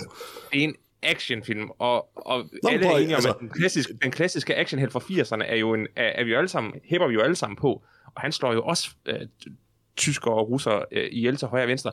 Vi skal ikke ophøje det, det her til at det er være ikke sådan det, en at han, det er ikke det, at han slår tyskere og russere ihjel i øvrigt. Det, det, det, altså jeg har, det er det der med, at han har aktivt en familie, som han bringer ind i det her. Og så bagefter er jeg helt vildt farvet over, at det bliver bragt ind i det. Det er ham, der bringer dem ind i det. Han kunne bare have lavet Det er værd. det, der gør filmen interessant. Det, det, Men det, der La- gør Lars, og igen, og igen vil jeg sige, jeg har aldrig nogensinde fremhævet det her som, hvorfor jeg synes filmen er dårlig. Jeg har fremhævet det som, hvorfor jeg synes karakteren er usympatisk. Men, men, men ja, mit problem er jo bare, at hvis han havde gjort det rigtige, så er jeg helt enig med dig i, så havde han bare fundet det øh, armbånd øh, på den fornuftige måde, som en familiefar vil gøre ved at lede efter det, og så havde filmen været slut. Men nej, det er heller ikke 10 det. Lars. Nej, jo Peter, jeg, jeg giver dig ret, så havde han jo været en sympatisk mand, der havde tilgivet. Men his, Jeg historien synes er bare jo ikke, at de Lars- kan sammenligne. Lars, du sammenligner. En ting er, er indbrudstyvene, som han jo vidderligt tilgiver og forlader. Det er jo ikke det, der er katalysatoren. Det er det, der er problemet. Problemet Jo, er, at katalysatoren der er det, synes han jeg- senere der gør. synes- Der synes jeg, I alle sammen glemmer, at han beskytter en kvinde fra, fra at blive voldtaget. Fordi I bliver ved med at, at benægte, at der er Det nogen virker grund bare til, som, at det han er bare det hans undskyldning. Jamen, det er Han sidder og siger, og, og, please og, open the door, please open the door. Ja. Han smiler, Ja, da de kommer det ind er i bussen. og det er fordi, det er komplekst. Men lad os lige huske, at der også sidder en pige der, som han 100% redder fra Ja. ja. en rigtig dårlig mm. Mm, er ja, mit det store er jeg ikke helt problem med enig den i. her film, Lars. Det er det der med, at det er så overfladisk. Du kan ikke sammenligne den her film med en actionfilm på 80'erne, fordi i en actionfilm på 80'erne, er det det eneste, der sker, det er, at folk render rundt og skyder russer og whatever de gør og sådan noget. Der er ikke noget forsøg på at bringe den her underlige socialrealistiske vinkel ind i det. Det gør den her film jo. Det vælger den jo aktivt at gøre. Den her film vælger at fortælle en øh, måske, måske ikke tragisk historie om en familiefar, der har... Og, altså, det er jo en gigantisk del af den her film. Og det er det der er mit problem, det er, at det gør den ikke særlig godt, fordi den formår ikke, synes jeg, at formidle den kompleksitet, der ligger i det overhovedet. Derimod gør den ham er hot til en tegneseriehelt, og især i slutscenen selvfølgelig, men også i resten af filmen. Og den gør ham jo også usympatisk, fordi han, som vi har talt meget om, sætter rigtig mange andres liv på fare. Så hvis man vælger som film, det er det der ligesom er mit, min, mit hovedargument, hvis man vælger at lave en film, hvor man fokuserer på det socialrealistiske aspekt, så må man jo også gå hele vejen og lave en god film omkring det. Og det formår den her film bare ikke. Nej, du, du kan ikke kritisere en dårlig film for at være dårlig. Altså, man kan lave en film, Nej, jeg siger, at den man kan lave en dårlig. film, og så kan man prøve at lave den god, og måske fejle. Men Nej, nej, jeg siger, at det er det, jeg, så kan jeg jo kritisere den ud fra, at den ikke lykkes med det, den forsøger at gøre. Det er det, jeg siger. Den Ja, okay. lykkes ikke med det, den Og- forsøger at gøre. Den og- forsøger at være mere, end godt. den kan bære. godt, så, så, kan vi også, så kan vi også sagtens blive enige, fordi det jeg hører, det er, at den ikke må gøre det, den forsøger. Jo, det må den gerne. At, Gør at den den ikke må dårligt. lave en socialrealistisk øh, voldsfilm om en mand, der, der Mm. føler sig for smået. Øh, Det Nej, den gerne. Det gør. Falling Down for eksempel. Godt, så Altså, har vi ikke nogen uenighed Hvis, hvis jeg lige skal sige noget om det. Øhm, fordi, ja, du snakker om det der med, at det er sådan social øh, realisme og så videre, og den der motivation, at har. Men de lager bare mange andre motivationer ovenpå, øh, så man er jo med til at gøre det altså mudret. Der er det der med, at han gerne vil købe det sted, han arbejder, Ja. som er sådan en fuldkommen random ting, øh, som han ender med at gøre, som skal være en forløsning og sådan noget. Jeg ved det ikke. Øhm, og så har han det med hans kone, så har han det med hans far, så har han det med, med Ritter. Øh, og man kan sige, hvis han kunne fokusere på en eller anden fyr, og bare fokusere på ham om, hvordan han har levet et eller andet liv, der var mere spændende, og nu, øh, man kan sige, nu prøver han noget andet, så ville det ikke være dårligt. Altså man kan sige, det er jo hele point i John Wick, det er jo, at han prøver at lade være. Øh, og I sådan fem sekunder, men ja. Ja, ja, og i Nobody har vi det lidt der med, han, ja, han har også prøvet, det ser vi ikke, men han bliver ikke tvunget væk fra det. Og det kan man godt gøre, altså man kan sige, Mads Mikkelsen spillede også en kannibal i, i tre sæsoner af en tv-serie. Man kan godt have sådan en, en, en, en fucked up, ja, rejseholdet. ikke Hannibal, det var rejseholdet. Ah, ja. Øhm, man kan jo godt have en, en fucked up, underlig hovedperson, som, ja, Ja, altså Men Joker, bare for eksempel gøre- også. Ja, jeg synes bare ikke, at Bob Odenkirks karakter er interessant på noget tidspunkt. Øhm, han eksisterer lidt for filmens præmis. Altså, ja, jeg tror, at Jørgens nævner, den, den, jeg- det føles ikke som om, den ved, hvad den vil sige. Og jeg Ja, ja, den- godt, at, at den havde et eller andet, den gjorde det mere klart, fordi altså alt det der med de der, han bliver røde, men lad være og sådan noget. Okay, men så er det der bare til at vise, at han prøver at lade være. Men så går han Mhm. også hen til dem, og så har de et barn, der har sådan en, en maske på, iltmaske på og sådan Mhm. noget. Hvad, jeg, ved, jeg ved ikke, hvad filmen vil sige der. Uh, fordi det Er virker som om, bare man havde... munden? Jeg kan Hvad? Altså barn, barnet havde en lille maske på. Barnet er sygt. Ja, Nå, det lader jeg slet det, ikke det, det, det troede bare, virker til, at det den gerne... Mærkeligt, okay. De vil, Det kan de vil også gerne godt sige et eller være. andet med, Jeg at kan det var desperation eller sådan noget, der fik dem til at gøre det, Ja. men hvad har det noget med resten af filmen at gøre? At gøre øh, ingenting. Øhm, og ja, Ja, det er også, ja altså, det, det, øh, det, det, det, sær, det er helt vildt sært setup til noget, der ikke har noget med resten af filmen at gøre. Altså, jeg, jeg tror sådan set også, at man kunne, altså, man kunne sagtens tage det der koncept med, at han på en eller anden måde bare, altså, han forsøger at holde en, en altså forholdsvis sådan øh, voldelig lyst nede på en eller anden måde, og til sidst giver efter for det. Det kan man sagtens lave en interessant film ud af, og det er også en mere, altså på en eller anden måde en mere eftertænksom vinkel på John Wick-karakteren. Den er, går, den er det bare ikke nok heller ikke. Altså, altså det, den formår meget mere at føles som, den er sådan, ja, mudret på den måde, at den faktisk ikke helt kan finde ud af at kommunikere, hvad kan man sige, øh, hvad man skal føle, og hvor, hvor filmen egentlig vil hen undervejs, mere end den egentlig nogensinde når rigtig at gå ned i dybden med det, eller have nogen særlig tilfredsstillende forløsning på noget af det. Altså igen, for mit, for mit vedkommende er mit, mit helt store problem, gennemgående problem med den her film, at den er meget, meget, meget kedelig, synes jeg. Jeg synes overhovedet ikke, den var kedelig. Uh, jeg synes ikke, den, heller jeg, synes ikke. den, jeg synes ikke, den virkede lang. Jeg synes, den uh, gled hurtigt af, af skærmen med et uh, uh, ja, uh, lidt for, for, forfejlet klimaks. Det, det skal jeg være den første til at medgive. Men uh, det var så kort, og så, så meget til sidst, at øh, det ikke for mit vedkommende ødelagde øh, filmen fra mig.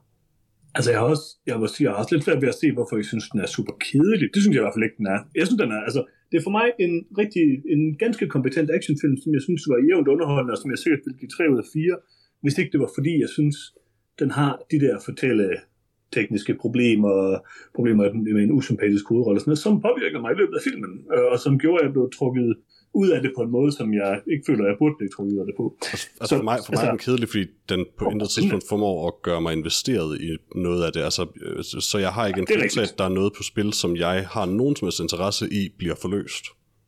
Det er også Det er Jeg det, der gør den er kedelig for nogle mig. rigtig, jeg synes til gengæld, der er nogle rigtig gode action-scener. Der er i to. Øh, Altså, ja, de er rimelig mange og rimelig gode. den første action scene er en halv time ind i en halvanden time. Ja, det, det er jo der med, altså, den er faktisk ret lang Ja. tid om at etablere ham og starte sådan plottet op. Det er nemlig lige Men det er næsten med- præcis en halv time inden. Ja, og den etablerer ham ikke engang den første halve time, fordi vi skal nærmest en time ind i filmen, for at den etablerer hans motivation. Og rent faktisk fortæller, hvorfor er det, han gør, som han gør. Fordi det får, vi får ikke hans baghistorie at vide, før helt vildt langt ind i filmen. Men jeg ved, hvad hans og det morgenrutine synes er. jeg også. Så du kender hans morgenrutine, som... Det var, Men ja, synes det var også faktisk- underligt klip. Det kunne jeg ikke Altså, lide. jeg den synes, det var, øh, at det var fint nok at have den der halve time først, fordi at på det, det var lidt tilbage til da vi snakkede om Lars med, om man må lave den her film. Selvfølgelig må man det, fordi jeg synes, det var meget godt. Jeg synes, det fungerede fint. Altså, det etablerede den her, at sige, Nå, okay, det er det her filmen vil. Den vil være det her, den vil være begge dele. Det synes jeg var rigtig fint. Og så kommer den første action scene, som er god, men som etablerer filmens grundlæggende problem for mig. Øhm, så, så det var egentlig ikke fordi, altså jeg sad ikke og kedede mig på noget tidspunkt, og jeg synes som sagt også, at øh, russeren, han er, altså den russiske skurk er cool og alt muligt. Altså, det er en fed jakke, han er på, det er sjovt, når han, den der scene, hvor han går ind og synger og alt sådan, jeg kan godt lide det. Øhm, ja, Hans, det er hans, bare, dans, det, hans dans på scenen med hans hans overdrevne... dans er rigtig god, hans hip, sang er øh, rigtig thrusts. øh, god, eller... det var fedt, det fortalte mange ting på en rimelig øh, elegant måde, synes jeg. Det var, det var, det var klart det bedste i filmen. Men jeg synes faktisk, når jeg nu tænker over det, synes jeg jo, at den her film har overraskende mange af de samme problemer, som Hardcore Henry har. Øh, at det også er en rodet, kaotisk film, der ikke helt ved, hvad den vil. Den er bare, er måske bare lidt sjovere Det, koncept. det er sjovt. Jeg, synes, jeg, jeg kan jo faktisk rigtig godt lide Hardcore Henry, og jeg var faktisk klar, at det var den samme instruktør, før, før Lars nævnte det. Um, for mig at se, der er Hardcore Henry meget mere sådan klar i spyttet med, hvad den vil. Det, den vil, er super basic, og den prøver aldrig at nå højere end det. Um, og det er noget, Den er der også Hardcore bare lidt rodet. Jamen, det er noget, der- der for mig gør Hardcore Henry super fed, det er, at den har sådan, her er konceptet, now let's go. Um, ja. Og i øvrigt tager det til det ekstreme, man sådan lidt, altså den, den starter så hårdt ud, at man, den er nødt til at ende super ekstremt og fjollet, og det gør den også. Altså på, på intet tidspunkt synes jeg, at den hvad man sige, tager fejl af, hvor det er, den skal hen, eller ikke holder mig investeret, fordi jeg, jeg er investeret i den forstand, at jeg vil se en virkelig, virkelig underlig bosskamp til sidst, og det får jeg. Skal vi give filmen nogle karakterer? Landminen var cool nok øvrigt. Altså sådan, det move med landminen, det var meget sjovt. Ikke Altså, det, sidste. det er det sidste, eller det lige, lige, præcis, lige præcis det sidste. Det var, det var sådan, det var, ja, jamen, da han gjorde det, så var sådan lidt sådan, hvorfor har det ikke alt sammen været så fjollet som det her? Altså, han behøvede jo ikke landminen, fordi han går bare til skjoldet op og løbet hen til ham. Mhm. det var sådan, der var noget hen til ham, der eksploderede den landmine, så det var sådan fuldkommen ligegyldigt. Men det var sjovt. Altså, nej, det var, det, det var bare sådan en totalt sådan ekstrem og fjollet, øh, hvad kan man sige, øh, ja, sådan idé, som sådan den her karakter, altså, det, jeg kan bare godt, jeg kan jo egentlig bare meget godt lide ideen om, at den her karakter bare sådan gjorde de her fuldstændig ekstremt underlige ting, i stedet for bare sådan at skyde folk. Hvis han gjorde det hele tiden, hele vejen igennem, ville det være lidt sjovt, synes jeg. I. Jeg vil også sige, jeg, altså, jeg vil rigtig gerne kunne lide ham med Ilya øh, Naishula, som øh, har instrueret den her film, og har instrueret Hardcore Henry, fordi altså, han er jo sådan, øh, hvad hedder det, øh, øh, hvad hedder det, hans, en af hans sådan, øh, mentorer er ham her, Timur øh, Bekmambetov, der har lavet det her øh, mockumentary-koncept, som jeg godt kan lide, eller som i hvert fald er sådan en af dem, der, der primært har lavet de her Unfriended og alle de her forskellige ting. Og øh, ligesom ham, så synes jeg jo også, at øh, Ilja har en masse gode idéer, øh, og det synes jeg egentlig også, at han har en nobody. Jeg vil bare ønske, at han sådan ligesom, og jeg håber, at han kan i den næste film, han laver, øh, fordi den her film blev en rimelig, en rimelig stor succes, så vidt jeg ved, øh, formår at, at binde det sammen med et bedre plot på en eller anden måde. Så, så er jeg også stadigvæk interesseret, så jeg er slet ikke offboard på ham. Jeg synes, han har nogle, klart en fed måde at instruere action på. Og det, det er jeg som, så- altså overordnet set som for instruktøren, der synes jeg også, altså han er, han er god nok i Hardcore Henry til det, til at jeg heller ikke synes, det her tager det frem, så det synes jeg også, han er. Um, jeg, jeg synes ikke, det her det er, et- er et højdepunkt i hvert fald, kan man sige. Skal vi give nogle karakterer? Ja, mm-hmm. Mhm. det ved jeg ikke, uh, Lars, jeg føler, du måske har, har lov at have sådan en, en finishing remark oh, ja. eller sådan noget.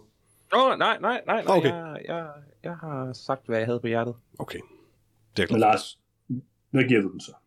Jeg giver den 3. En uh, fantastisk uh, fin actionfilm.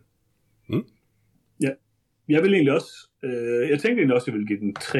Jeg sad, jeg sad lidt og vakler mellem 2 og 3, men jeg synes altså alligevel, at det, jeg kan mærke, at det, det vejer sådan for meget i mig, den, de problemer, jeg har med filmens plot og motivation til, at jeg giver den 3. Men som actionfilm helt klart 3, men som sådan samlet værk med en historie, giver den 2. Vil du, vil du have lov, Ja. Freja? Eller skal jeg? Ej, nu er jeg først sidst. Okay. Øh, jeg tror, jeg sniger mig... Jeg, jeg, altså, på den ene side, så er det sådan... Den havde også noget, den ville, den her film, så jeg har lyst til at give den to. På den anden side, synes jeg ikke, den formår at lykkes med noget af det, så jeg har egentlig nok mere lyst til at give den en, en stjerne, så det tror jeg faktisk, jeg gør. Altså, det, er ikke, hvis det, det skal jo ikke være et spørgsmål om sådan, kan den her fyr finde ud af at instruere en film så meget, som kunne jeg lide den her film, vil jeg anbefale nogen at se den, og der, det vil jeg egentlig ikke. Så en. Jeg må Ja. hellere rette mig selv og sige, øh, jeg sagde, det her det var en kedelsfilm, jeg siger det over, men tilbage i februar så jeg jo Hard to be a God, Um, så jeg vil gerne sige, det her det er den anden kædesfilm, jeg har set i år. Um, og jeg giver den en. Uh, jeg synes, at der er overhovedet ikke noget, der fungerede for mig, udover at der var en person, der fik kastet en stol på sig. Uh, jeg havde det heller ikke skurken sådan helt vildt meget, men jeg synes ikke, han var blevet brugt på nogen interessant måde.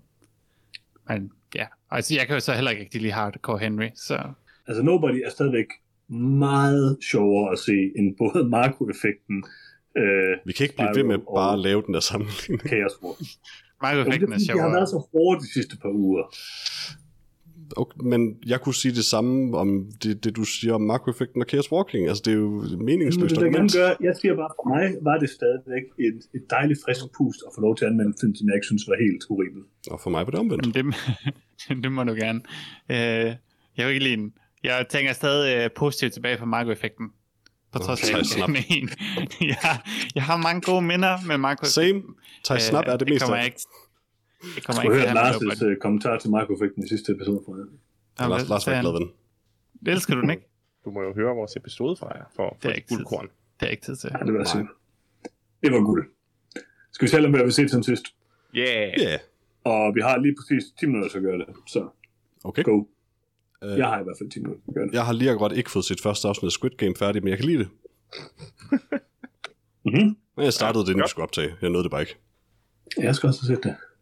Jeg har set de første fem halv afsnit af Squid Game. Oh. Jeg kan det godt lide det. Øh, det er ikke så ekstremt, som jeg egentlig havde troet i første omgang. Øh, fordi folk det- lidt at snakke om, hvor vildt og sindssygt der. Øh, mm. det, det er faktisk øh, en ret øh, sådan lidt langsom til indtil videre. Øh, men ja, jeg synes, vi kan snakke om, eller kan vi snakke om det næste gang? Ja, Jeg har i hvert fald sådan- set Squid Game til næste gang, vi laver en normal episode. når, alle folk ikke gider Er tænke på Squid Game længere, så kommer vi. Så kommer, Så kommer vi. Uh, ja, jeg har set, hen over de sidste tre uger, har jeg set den første time af Paul Blart Mall Cup 2. Uh, Mm, det er en god måde at se den på. ja, uh, det er sådan lidt, det, uh, det går, går stille og roligt fremad. Ja. Um, Hvad synes du om åbningen indtil filmen? Oh, ja. kan jeg huske, når han bliver skilt? Ja, sådan, er det, hans, sådan 30 øh, det er en ting, ja. Hele hans liv falder fra hinanden på fem minutter. Ja. Mm. Der er også det med hans Det er mor. altså synes du, en du- bedre motivation end en nobody, det må man altså sige. Kan, kan, du, kan du huske hans mor fra, hvad der skal vinde? Uh, hun dør bare, eller? Ja, hun bliver kørt ned Ja. Oh, ja. foran ham, så vidt jeg husker. Ja, det var meget Altså, det er jo sådan 33 år siden, jeg har set Paul Blart, uh, Paul Blart Blog Mhm. Cup 1. Um, Så jeg kan ikke huske, om det her var noget, at de her personer rent faktisk var med i den, eller hvad det var. Øh, Mm. alle sammen. Um, Det er alle vores Ja, ja. ja. der bliver skrevet ud af serien på øh, cirka 30 sekunder. det er en uh, helt utrolig usjov film, uh, men Mhm, mhm. jeg kan sige, den, den ene ting, der gav mig et lille chuckle, det var, at han sagde, at han, han snakker om, hvor god han bare kunne sove hvor som helst, og sagde han, I once fell asleep raking leaves, og af en eller anden grund, så synes jeg, det var lidt sjovt. um, resten af tiden er, ja, Paul, Paul Blart er bare en rigtig træls karakter. Det er han. Han er, Jeg kan han er et bare- skidt menneske. Jeg kan bare høre, at du ikke Nej, du er ikke kommet til double palm joken nu. Den er altså virkelig god. Det er ikke engang rigtig en joke, Johannes. Og det er det. Det, Det, er er en en klassisk replik, og joke. den er ikke særlig god. Du er også glad til bananscenen, det er altså også en klassiker. Banan. Så det ved jeg ikke engang, hvad er. Åh, oh, ja, den, ja, ja. Ved du hvad, bananscenen er faktisk god, men det har intet med Kevin James. at gøre. Bananscenen er ret god. Jeg ved ikke, om jeg har set de her ting og bare glemt det. Nej, du vil ikke have glemt bananscenen. Den er absurd. Han kæmpede mod en påfugl eller et eller andet. Ja, Øh, det er også meget god. Og det, men det startede med at være overhovedet ikke sjovt, og bare sådan træls. Mm-hmm. Og så blev det ved, Ja. Ja. var helt vildt træls, blev ved, så var det lige pludselig lidt sjovt, men så blev det ved igen, og så blev det træls igen. Det er lidt var sådan, jeg har det med hele ja. Paul Blart filmuniverset. ja. Ja, Altså den komi- komiske timing i den her film er bare sådan totalt over. perfekt. Nå. Men øh, ja, øh, jeg glæder mig til at se de sidste halve time Ja, især de sidste to minutter. det er en moderne klassiker. Nej, det er ikke... Jeg kunne, have, jeg kunne have set The Favorite i stedet for hans, men du valgte den her. Nej, jeg vil sige, at du skulle se... Altså, jeg vil hellere have, at du ser på Blood Mall Cup 2. Det var også dig, der valgte det, kan man sige. Ja, okay, okay. Lars, Øh, ja, øh, jamen, jeg har set øh, alt reality-tv, der er på Netflix. Hurtig opsummering. Øh, så øh, jeg har set øh, Crazy Delicious, som er et øh, coop, jeg ved, det, madlavningsprogram, og madlavningsprogrammer kan per definition ikke være dårlige, så det var godt. Mm. Øh, så har jeg set Baking Impossible, som er hold af bagere sat sammen med ingeniører, der skal bage biler. Øh, det er nogle virkelig Hmm. middelmodige bager sat sammen med nogle helt stupid dårlige ingeniører, så det er Mm. super underholdende. Uh, så er der uh, Final Cut, eller hvad hedder det, Making the Cut på uh, Amazon Prime, uh, Heidi Klum, der laver tøj, det er fantastisk. Uh, så har jeg set hele Arrested Development, fordi jeg lige skulle have noget, der var sjovt, så det var også underholdende, og nu er jeg i gang med Seinfeld. Uh, Mm. Jeg har set to sæsoner af det. Jeg tror også, også at uh, Port Blood Mall Cop er på uh, Amazon Prime, Lars. Jeg siger det Jeg skal aldrig nogensinde se... Altså, du fik også mig til at se Paul Barb Barb 2. Og den er... Altså, den første er en forfærdelig komedie. Nummer to er en forfærdelig film. Mm. Enig. Altså, det er en, der kan man tale om en film, hvor man har sympati for hovedpersonen. Nej. Nej, Nej, han er et røvhul. han, altså, han er et røvhul. På en eller anden måde værre end Bob Odenkirks karakter i Nobody. Ikke på en eller anden måde. Bare, bare være. Punkt. En helt dårlig far også. oh yes. Ja, det Kan er Bob Odenkirk dog ikke. Nej. Nej, han kan lave lasagne. Ja. Det er selvfølgelig rigtigt. Men det mindste er der ikke sådan en fem minutter lang scene, hvor de forklarer, hvorfor en russer kan være sort. det, det, det, det det pris på ikke eksisterer i den film. Du- Og, og så et par referencer til det 15 efterfølgende også.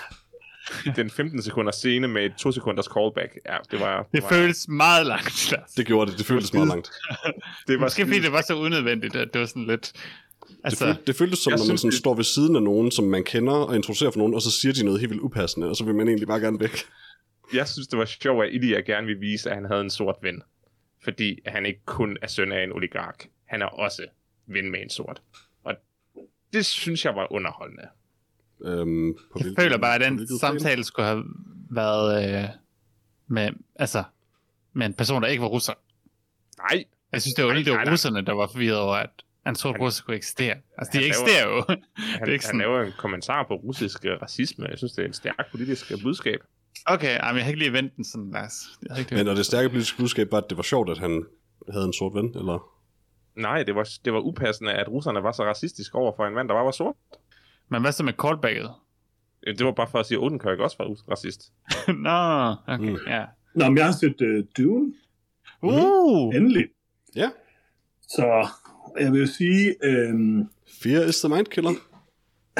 Fear is Killer. Jeg synes, Dune er en, øh, en øh, ganske udmærket science fiction film, der har noget rigtig fedt rumskibedesign, øh, nogle fede farver, øh, gør egentlig mange gode ting. At det er jo grundlæggende et interessant koncept, og altså, som en, der elsker øh, Dune-bøgerne, øh, så synes jeg også, det er fedt at se det på film. Jeg synes, at øh, jeg synes, jeg har taget sig rimelig mange friheder med øh, sådan kildematerialet, og det ved jeg ikke altid, om jeg synes er sådan en god ting. Og så synes jeg bare, at skuespillet gjorde sådan, at altså det, det tog mig rimelig meget øh, ud af det, vil jeg sige. Øh, Jeg synes ikke, de var sådan... øh, Jeg synes ikke, det er nogle super stærke skuespillere. Det er nogle kendte skuespillere, men jeg synes ikke, de sådan er specielt gode, egentlig. Og jeg vil sige, altså nu er jeg jo øh, gigafan af instruktøren, men jeg synes nok, det er blandt hans dårligste film. Øhm, Mm. må jeg sige. Det bliver en sjov diskussion ja. til, til årets film. Du tager Men fejl. så så jeg Dune fra 2021, og øh, den synes jeg var Ah. fed. God fucking Øh. Ah, switch around. Ja, jeg så faktisk begge. Ja. Øh, Jeg klipper det her ud af podcasten, så du ikke får tilfredstillelsen. Jeg klipper det her ud af podcasten, så du ikke får tilfredstillelsen. Det var meget godt lavet, det var meget godt lavet. Dune Ej, er jo David Lynch's bedste film. Nej, det er det ikke, men øh, altså, jeg, jeg synes, jeg, jeg kan egentlig meget godt lide den originale Dune. Jeg så, jeg så den igen her, og øh, jeg synes stadigvæk, at der er nogle vildt fede designmæssige ting, men der er også bare nogle ting, især måske når man har set den nye Dune, som bare fungerer så objektivt så meget bedre i den nye Dune. Øh, hele baron-ting, synes jeg faktisk ikke fungerer særlig godt i David Lynch's udgave. Det er sådan for, Er det det er for klamt, bare for at være klamt, Mhm. mm-hmm. eller sådan noget. Altså, Ja. Og det, det synes jeg ikke er særlig fedt. Og så skjoldet, det vil jeg egentlig også have sagt i den her joke, for jeg synes, skjoldet ser rimelig lamt ud i begge film. Øh, men det ser i stedet lamt ud, lige som Minecraft-karakter i David Lynch's Dune. og David Lynch havde også den her film, og altså, så dårligt synes jeg bestemt ikke, den er. Den har mange gode ting, men jeg synes, det bliver lidt ud- udlagt af skuespillet. Altså, det er sådan meget... Øh, det, altså, Patrick Stewart er sådan super teatralsk, og altså, det er Mm. alle sådan set. Det, det, det er et underligt skuespil, og det fungerer meget godt i andre David Lynch-film. Det fungerer rigtig dårligt her. Men når alt kommer til alt, så synes jeg, at der er så meget super fedt sci-fi design i David Lynch's Dune, at den er klart ved at se, ormene er cool, øh, rumskibene er cool, at der er bare farvekompositionen er bare fantastisk, og sådan, altså, der er rigtig mange gode ting i, øh, i den gamle Dune. Den nye Dune, den synes jeg også var rigtig, rigtig, rigtig god. Jeg har Mm. nok efter en dag, jeg så den i går, besluttet mig for, at jeg, Mm. at jeg synes, den var god, men måske nok heller ikke mere end det. Altså, der er Mm. nogle vildt fede sci-fi-mæssige ting i den. Den er helt vildt flot, den er helt vildt god og sådan noget, men jeg synes, at øh, det er sådan en underlig øh, nedgraderet udgave af Dune på mange måder. Jeg kan ikke helt finde ud af, om det bare sådan bogen er, altså, så godt kan jeg heller ikke huske den, eller hvordan det ledes. Men de har på en eller anden måde formået at lave en film, som fik mig til at føle absolut intet. Altså, jeg følte nul for nogle af karaktererne. Og det er jo også det samme som i Star Wars. Jeg føler nul for nogle af karaktererne i Star Wars-filmene. Så det er jo ikke, fordi det sådan er nødvendigvis et stort problem. Det er sikkert bare sådan, dyven er, men altså alle de ting, de siger i den her film, synes jeg er rimelig idiotiske. Der er, og der er decideret nogle ting i manuskriptet, som jeg synes er dårlige i den nye Dune-film.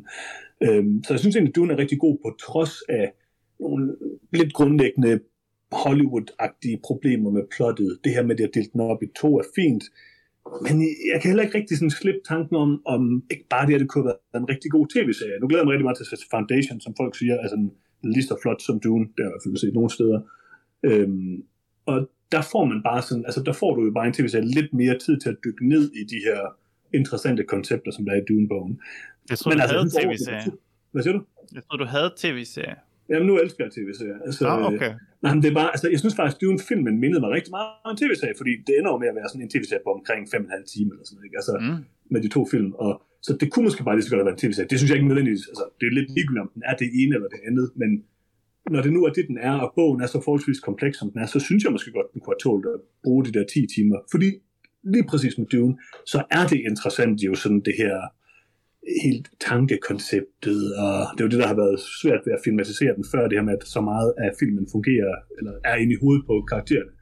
Og det vil jeg så sige, det fungerer 100 milliarder gange bedre, end det gør i, øh, hvad hedder det, øh, David Lynch's Dune, hvor de bare står og siger tingene hele tiden. Det er vildt åndssvagt. Øhm, så som en filmatisering af Dune er det en super vellykket film. Jeg synes ikke, at... Øhm, jeg har i hvert fald brug for at se den anden halvdel for helt at kunne vurdere, hvor god jeg synes Dune er. Og bare, du skal force feed den. Det kan også godt være, altså jeg synes, den var super duper flot. Jeg elskede øh, looket. Jeg nåede måske at blive en lille smule træt af looket, fordi i modsætning til David Lynch's film, så er det en meget øh, farveløs film. Øhm, og så er der jo også helt tydeligt mange af tingene, som selvom at Dennis Villeneuve sagde, at han ikke ville kigge til David Lynch's Dune, der er jo rigtig mange af de tingene, som er taget fra, det, eller ikke, jeg ved ikke, om man kan sige taget fra David Lynch's Dune, som, men som ligner rigtig meget. Altså dragterne og sådan noget, ikke?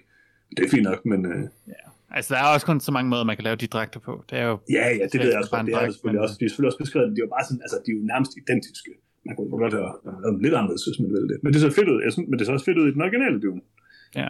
Øhm, det ved jeg ikke. Jeg synes, begge film har gode kvaliteter, men som filmatisering af en berømt sci-fi-roman, så er det selvfølgelig, altså så er Dennis Villeneuve's film selvfølgelig klart, klart bedre. Og det er helt sikkert også en af de bedste film, hvis ikke den bedste film i år. Jeg tror også, jeg ville være faldet død om, hvis du havde sagt, at du synes, at David Lynch's film var en bedre filmatisering og en bedre film i det hele taget. Det synes jeg ikke, men jeg synes, der er nogle af de visuelle ting, som måske er lidt mere interessante nogle gange, men som Det er ret nemt at slå ihjel, Peter. Ja, Ej, jeg kan overordnet virkelig, jeg kan virkelig ikke lide David. Lynch's version af Dune. Jeg ved ikke, om Johan Jeg kan kan blive dømt det for dit mor. Undskyld, hvad? Jeg kunne ikke høre, hvad, hvad fra jeg Jeg, sagde. jeg, jeg ved ikke, om Johan skulle blive dømt for dit mor, øh, hvis jeg slår dig ihjel den Det håber jeg. Lars, lige for, han bliver det. Okay. Nå, Lars falder søvn. Fuck. Har jeg set noget, som øh, vi synes, at om, før jeg spillede? Øh, ikke noget, vi kan nå at snakke om, tror jeg, ifølge din øh, tidsdeadline. I må gerne tale videre, men jeg var nødt til at hoppe af nu. Så tror jeg bare, vi Jeg har ikke mere. øh, heller ikke mig. Nå, vi er desværre ikke nyt i nyt i den her omgang. Det er- Nej. Yay. Det er vi alle kede af, det vil jeg sige. Oh, Det er en stor, tragisk skæbne. Hvor kan Men, man skrive øhm, ind, Peter? Man kan skrive til os på nogetomfilm.gmail.com eller på facebook.com slash nogetomfilm, hvor man kan kommentere på det vores opslag. Man kan finde os på nogetomfilm.com, eller du kan høre podcasten der, hvor du hører den lige nu, i en eller anden podcast reader. Hvis du ikke allerede har abonneret, så gør da lige det. Um, men det allervigtigste, du kan gøre, kære lytter, og det er meget vigtigt, det er, at du kan dele podcasten med en anden. Fordi hvis en af jer, kære lytter, og det kunne være dig, Bob Odenkirk, ja, yeah, I'm calling you out. Uh, hvis du, Bob Odenkirk, deler podcasten med en anden, så er der en mere, der hører noget om film. Er det ikke det, det hele handler om, Bob Odenkirk? Det tror jeg bestemt, det er, Peter. I Næste episode af noget en film, der bliver det uhyggeligt. Det bliver vores årlige øh, Halloween special, eller det er tid til vores årlige Halloween special, som måske udkommer lidt efter Halloween. Whatever, sådan er verden, lev med det. Øh, vi skal Meget aggressivt. øh, se Lå, lå, lå. Det, kan I jo, I kan jo følge med derude, hvis I har lyst til at se nogle af de her film. Jeg ved ikke, om I har lyst til men det kan I jo gøre, hvis I vil. Vi har lavet et dansk horror special, så det betyder, at vi skal se... Øh, Hej, kære lytter. Øh, Peter her. Jeg afbryder lige Johannes for at sige, at øh, næste episode bliver desværre ikke vores horror special endnu. Den kommer først ugen efter. I næste episode taler vi om Squid Game. Men hvis du kunne tænke dig at vide, hvilke horrorfilm vi taler om i vores dansk horror special, så kommer det til at være Nattevagten fra 1994, Midsommer fra 2003, Sovnfri fra 2015 og Breeder fra 2020. Det bliver spændende. Måske. Måske. Lev med det. Gør det. Det gør det, uden tvivl. Vi glæder os. Så tak fordi I lyttede med. Øh, Vi høres ved igen i næste uge. Hej hej. Hej hej. Hej. Hej.